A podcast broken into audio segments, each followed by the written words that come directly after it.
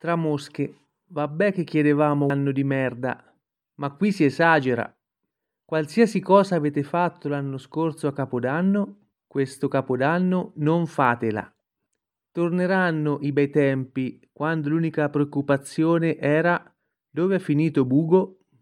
A Sanremo Elodie e Achille Lauro. Una volta c'erano Mina e Battisti. Il film Una poltrona per due va rifatto. Una poltrona ogni due. Buon anno e un bacino a tutti. Buon anno e un vaccino a tutti. Si teme la bomba Covid a Capodanno. Tranquilli, è solo una mega bomba di fuochi d'artificio.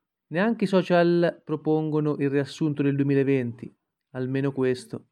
Quest'anno finalmente sono trendy, alla moda per il capodanno, ciabatte e vestaglia. Finalmente passeremo un capodanno veramente indimenticabile.